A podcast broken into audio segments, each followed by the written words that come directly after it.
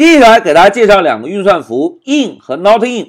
同学们，in 表示什么含义？哎，在什么什么内部，对吧？那如果在前面加个 not 呢，是不是就不在什么内部？哎，我们在开发时啊，可以使用 in 这个运算符来判断某一个指定的元素是否包含在某一个序列中，而使用 not in 这个运算符呢，就可以来判断一个指定的元素是否不包含在一个序列中。哎，这个就是 in 和 not in 的作用。同时，大家注意哦，在 Python 中啊，我们可以使用 in 和 not in 这两个运算符，针对字符串、列表、元组以及字典进行判断。但是在针对字典判断时，有一点务必要注意哦，in 和 not in 啊，都只能判断字典的 key，而不能判断字典的值。在 Python 中，in 和 not in 有一个专业的叫法，叫做成员运算符。用大白话来讲，就是判断 in 前面这个小的元素是否是 in 后面指定序列的成员，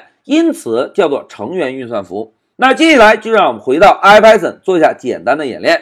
同学们，老师啊，先指定一个小的字符串叫做 a，然后跟上 in，是不是表示在什么内部，对吧？然后呢，跟上一个大的字符串 a b c d e。同学们，大的字符串中是否包含小的 a 这个成员？哎，必须包含，对吧？因此回车我们应该看到什么？哎，应该看到真真呢，就表示 a 这个字符串确实是包含在 a b c d e 这个大字符串中。那如果老师摁一下向上，在 in 前面加上一个 not，表示什么含义？哎，是不是来判断大的字符串中是否不包含字符串 a，对吧？那现在大的字符串中包含了字符串 a。得到的结果应该是什么呢？哎，应该是一个假。大家看，现在是不是就输出了一个 false？这个呢，就是来判断某一个小的字符串是否包含在大的字符串中。那接下来再让我们试一下列表。老师呢，先写一个数字一，然后写一个 in，在 in 后面跟上一个列表零一二。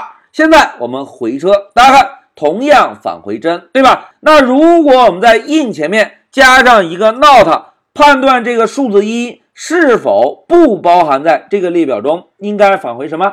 哎，应该返回假。大家看，同样返回了 false，对吧？好，演练了列表之后，接下来就让我们把重点啊放在字典上。同学们还有印象吗？成员运算符在针对字典操作时，是针对 key 还是针对值？哎，非常好，针对 key，对吧？那现在老师啊，就先使用字符串来指定一个 key。譬如老师写一个 a 这个 key，然后呢写个 in，在 in 后面跟上一个字典，在字典中我们来指定一个键值对，其中 key 我们指定一个 a，同时呢我们再跟上一个值，譬如叫做老王。好，现在我们回车，大家看回车之后是不是会返回处？这个处呢就告诉我们，在这个字典中有一个 key 是字符串 a，因此呢返回处。那现在，如果老师摁一下向上的键，把这个 a 改成老王，同学们返回的结果是什么？